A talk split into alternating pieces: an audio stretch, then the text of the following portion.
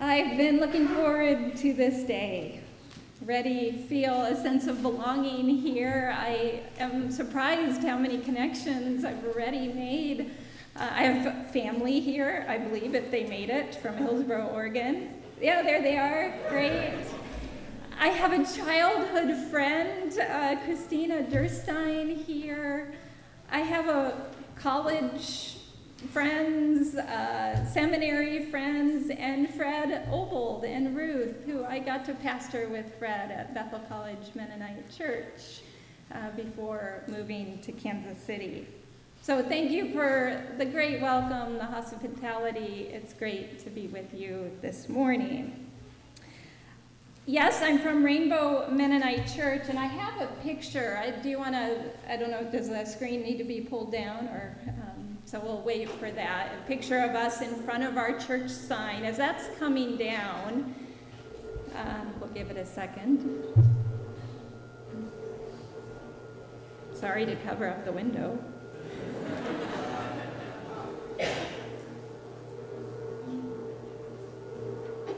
Great, so you'll see a picture. It's a little dated, but I've been at Rainbow for 10 years, going on 11. So this was taken, a picture of us early in my pastorate there. So a little known fact about our name, Rainbow. So we originally, as a church, started in 1957 on Rainbow Boulevard in Kansas City. We're no longer on Rainbow Boulevard, but we kept the name, kind of like it. Rainbow Boulevard, get this. This is not what most people associate with the symbol of the rainbow. Rainbow Boulevard in Kansas City, Kansas, was named after a 42nd Infantry Division of World War I. It was called the Rainbow Division. 42nd, it was a mixed race division of World War I. So the early Mennonites on Rainbow Boulevard, they loved being a peace witness on a military boulevard, you know. So, but we're no longer on that boulevard, but we still try to have a peace witness. I'm curious, how many of you have okay, I don't know how you define this. How many of you have Kansas connections? However you want to define that. Be loud and proud, okay. That's a fair number. So if you haven't been to Kansas, come and see us. We're on the tip of Kansas. You know, when I was a hospital chaplain for a time, and I'd tell people where I was from, and a lot of people would just kind of get, you know, deer in the headlights, like Kansas. I think I've heard of Kansas. And they'd say, oh, I've heard of Kansas City. As if Kansas City was the whole state, right? It is not, in case. But now I live in Kansas City, and so I can say, yes, that's where I live. I have been struck already, in the short time I've been here, talking with Rod, some committee members of this church, how many similarities there are between our two congregations. So hopefully you see. The next slide actually shows a close-up of our church sign, which says, "Seek the peace of the city." Right, so some affinity there. We're both urban churches who have felt and tried imperfectly to respond to Jeremiah's call to seek the welfare of the city in which you are planted, right? Many at Rainbow travel a great distance to get to the church building, and I think that's the case here. Sometimes people come weekly, sometimes monthly, sometimes yearly. Is that familiar to anyone? People really have to mean to get to church. Like, you're not going to just stumble upon Portland Mennonite, right? You had to set an intention to get here. Same with Rainbow. We both have youth programming going on. I don't know much about your Montessori school, but it's neat that your church building is being used throughout the week.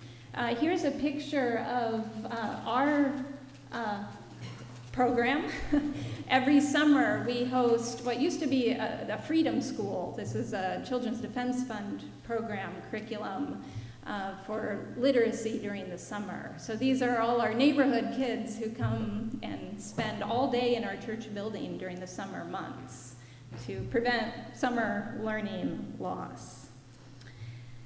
Our building at Rainbow was built at the turn of the century, similar to this space, and I know it's gone through different changes, but our building that we are stewarding, that we own, was built by Methodists, okay? And this, of course, the original stewards were Quakers here, if you didn't know that.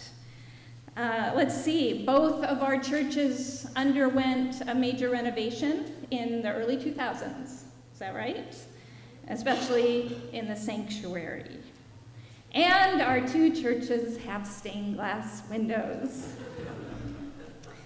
that you did not choose, at least as a church community. And just like Rainbow, I can imagine you have mixed feelings about these windows, big feelings maybe. Some of you might wish you would just stop talking about the windows. That is the case at Rainbow too. The day I submitted my final grant summary, I received a grant from Louisville Institute, a pastoral study grant. The day I submitted my final report, one of my prized pieces of art, framed, crashed to the ground, shattered the glass frame into a million pieces that I'll still be picking up probably for years. And somebody who's been particularly frustrated with how much I've been obsessed with stained glass windows. She said, you know, I think this is a sign, Ruth. You just need to move on. So clearly I have not moved on. That's because this study in the stained glass windows, it just has been extraordinary for me. I didn't plan that it would be during a global pandemic, right? When we were all reevaluating so everything, but including how do we navigate our spaces safely with some of the new challenges.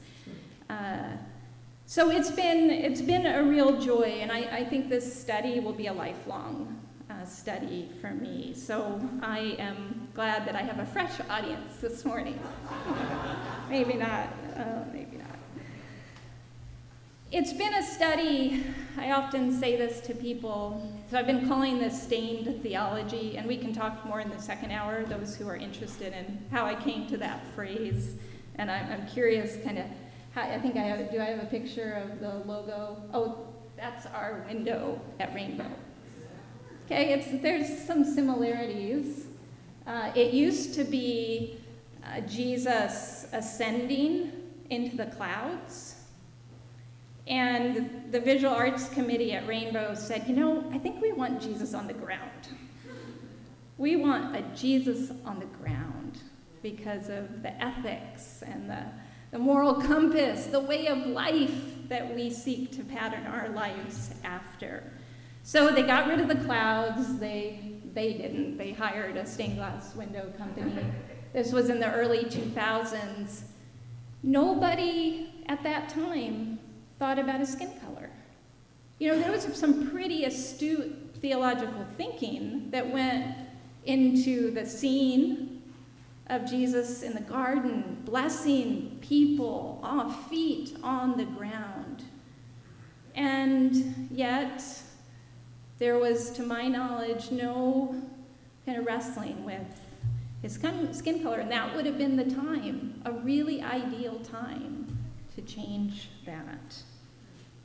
So I have one more picture. Okay, so here's the Stained Theology logo. My husband is an illustrator, so he's been a great partner in this study, and we created this together. So be thinking about this phrase. I'm going to be asking you what you feel when you hear Stained Theology.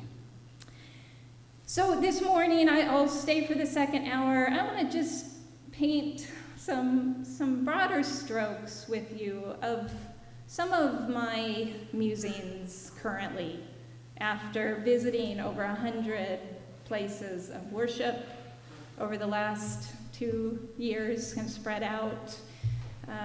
I've been north, south, east, west, haven't done much international study yet, been in rural areas, urban, graveyards sometimes, mausoleums have incredible stained glass windows, so I've just tried universities in towns, chapels, hospitals, these public spaces where there's religious art, and have really just learned so much. So some broad strokes here, okay? And then second hour we can get into more specifics.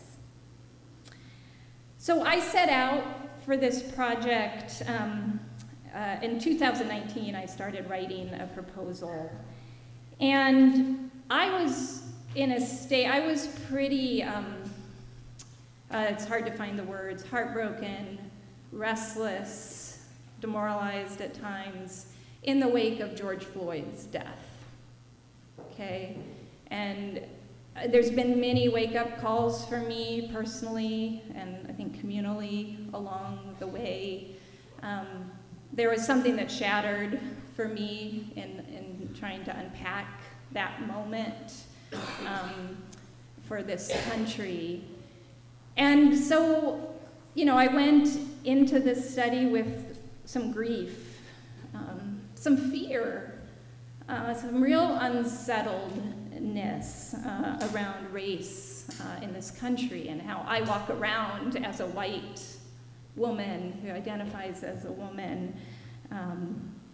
So I had a lot of questions going into this study, and questions can be really overwhelming at times. Have we all been there? Where it's just too much at times. And one of the great poets that I leaned on as I embarked on this study is Rilke. Maria Rilke. This is what he says, and I'm paraphrasing here. I think it echoes First Corinthians. When we face these daunting matters around race and belonging and identity, listen to what he says. And again, I'm paraphrasing. When things in life feel unsolvable, or unsolved, he says, try your best. You'll fail, but try your best to love the questions themselves. When answers feel locked away or in a book, like think about a book that is in a language that you don't know yet. It feels kind of locked, the content feels a bit locked away. Don't get frustrated, he says. Don't panic. We naturally, many of us, want for there to be resolution. We want to move on. We want to accomplish something. And hopefully, he says, we learn to live our questions. Instead of giving up on the matter at hand or giving up on each other, society, what if we live the questions in better ways?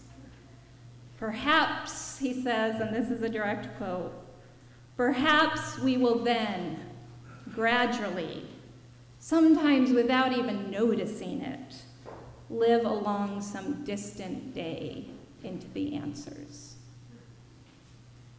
It reminds me of 1 Corinthians, we see only in part right now. One day we will see more completely face to face. Right now we are all seen in a glass dimly, right? We prophesy in part. So at the heart of sort of what feels so daunting right now in this moment as a human being right now, for me personally, what feels so daunting and unsolvable sometimes is the question, how do we as humans who come from vastly different perspectives and life experiences, stories and traumas, awareness, how do we learn as humans to work together, to collaborate in this human endeavor, to truly welcome one another, right? Not just be a welcoming community to those who come to us, but how do we welcome one another across race, gender, sexuality, language, nationalities, faiths, class, abilities, neurodiversity. I mean, it just goes on and on. How do we work better, find better tools of working together? And how can Jesus' life, his teachings, his on-the-ground teachings, how might that shape our work ahead? How can we kind of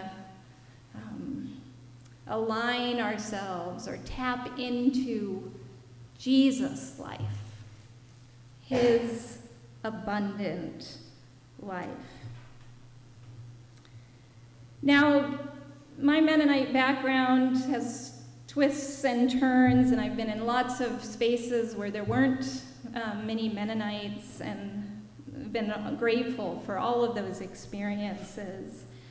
I would say that something I've learned, thanks to many of my Mennonite Anabaptist mentors, is this way of reading scripture or understanding Jesus, that at the heart of his message, okay, trying to wrestle with what Jesus taught in the New Testament.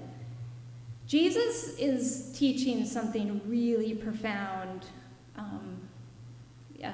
timeless, about power. Okay, let's just entertain that for a bit. Modeling and encouraging people to lay down certain expressions of power. Now, so for Mennonites, we have often lifted up Isaiah, the prophet Isaiah's call to turn, or the vision, to turn swords into plowshares, right? To take a tool that is more oriented towards violence and harm, and turning that into a tool of greater productivity and to cultivate something, right?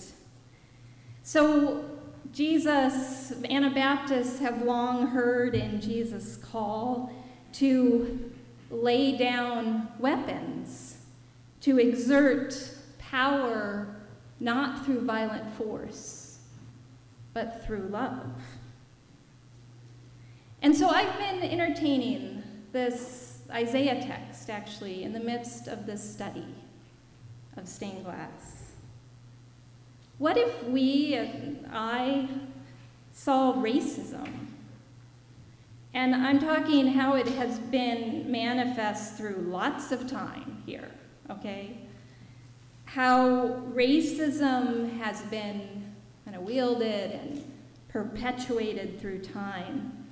What if we saw that as its own weapon, right? Doing violence to people, and not just people of color, doing violence to even my psyche. That racism is damaging people of color and people who identify as white.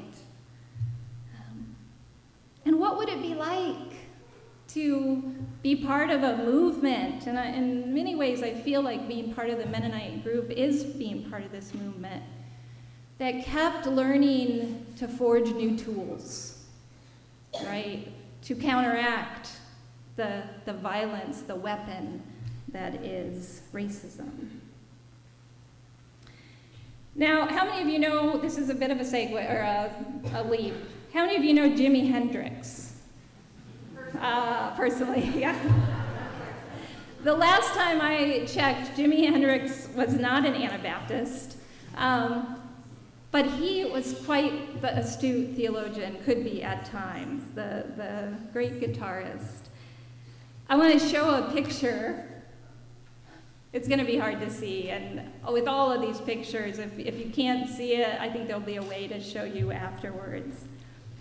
I found this quote in a record store bathroom on the floor, and I was in there a long time meditating on this. It says, this is a quote attributed to Jimi Hendrix, "When the love of power is overcome by the power of love." Okay, did you get that? When the love of power is overcome by the power of love, the world will know peace. It says something different here. It does? It's backwards. Oh, it's backwards, I'm sorry. Well, we get it backwards, don't we? A lot of the times. You'll have to take my word for it. That's what it says. And I think it's, again, a kind of a version of First Corinthians about love. When we cease or change our love of power into the power of love. In many ways, this is, I think, the heart of the gospel on a bathroom floor. And that day, sitting there thinking about that quote, I began to just feel this overwhelming sense that this is a gift. This gospel, this good news, this is a gift that's waiting for us as a people, that we can tap into, we hope, even if we do it imperfectly and partially. I want to just say a few more words here. Actually, one more photo here. I'm going to, due to time, I'm going to go through pretty quickly. This is just in terms of this project never being done. The week I turned in my final proposal or summary, I received this in the mail. And it's from a stained glass company kind of insisting that they can fix anything, right? What's broken, what's shattered, what's cleaning windows. But I'm like, can you fix racism, right, in this country? Well, here, I want to pivot just a bit. And I want to talk about why I chose Psalm 122, because I think this too has been one of the musings that really sticks with me, that I've returned to over and over. So I don't particularly love Psalm 122. It's printed in the bulletin. It's a song of David, especially right now with what's happening in Jerusalem, right, where the security towers and the walls of belonging feel, there's been so much exclusion, right, in that area of the world. And that's a sermon for another day, so we won't go there. The psalmist, though, sings a song that I cannot get out of my head. I was glad when they said, "Let us go to the house of the Lord." I was glad. You know, I am traveling the country, visiting different churches. I've heard so many stories, both of people who have felt that glad heart being part of a church community. Many of you probably are right there. I have also heard so many stories of people who have felt traumatized and damaged. No peace felt within the walls of the church. Many would like to come. I hear this over and over. But so many religious spaces have become so toxic. Think about that.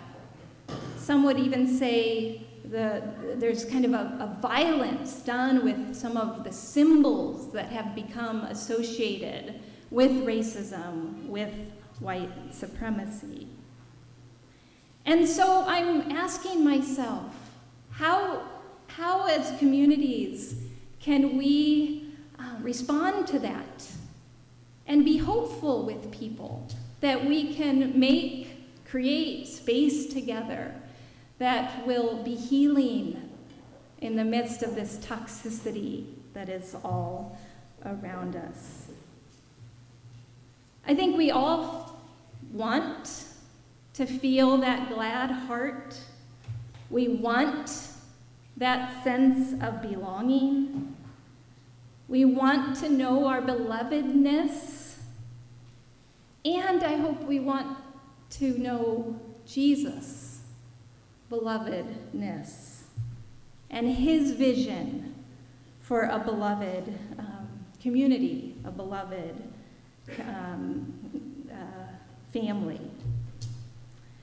So I want to end with one more thought. Hopefully it's an encouraging word to you all, especially for those who are impatient, who find the words from First Corinthians really hard to practice, right? Being patient. And in the midst of this study, I attended a mental health webinar, and it couldn't have come at a better time for me. And it was a woman who has had a very difficult life herself, who coaches mental health providers to work with their teams and with their clients.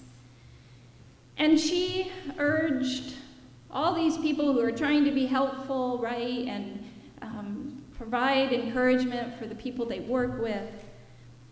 She said, you know, we spend a lot of time as people, as humans, pointing to someone and saying, you know, what's the matter with that person?